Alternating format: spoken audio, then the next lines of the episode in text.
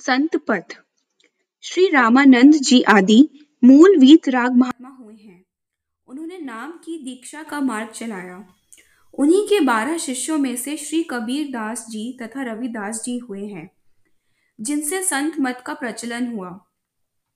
श्री गोस्वामी तुलसीदास जी भी श्री रामानंद जी की परंपरा में हुए, जिन्होंने भक्ति को महत्व दिया।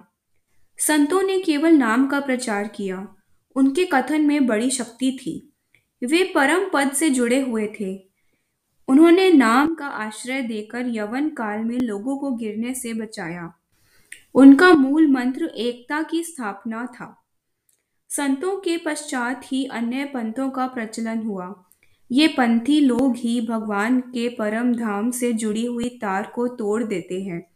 संतों ने किसी पंथ को नहीं चलाया।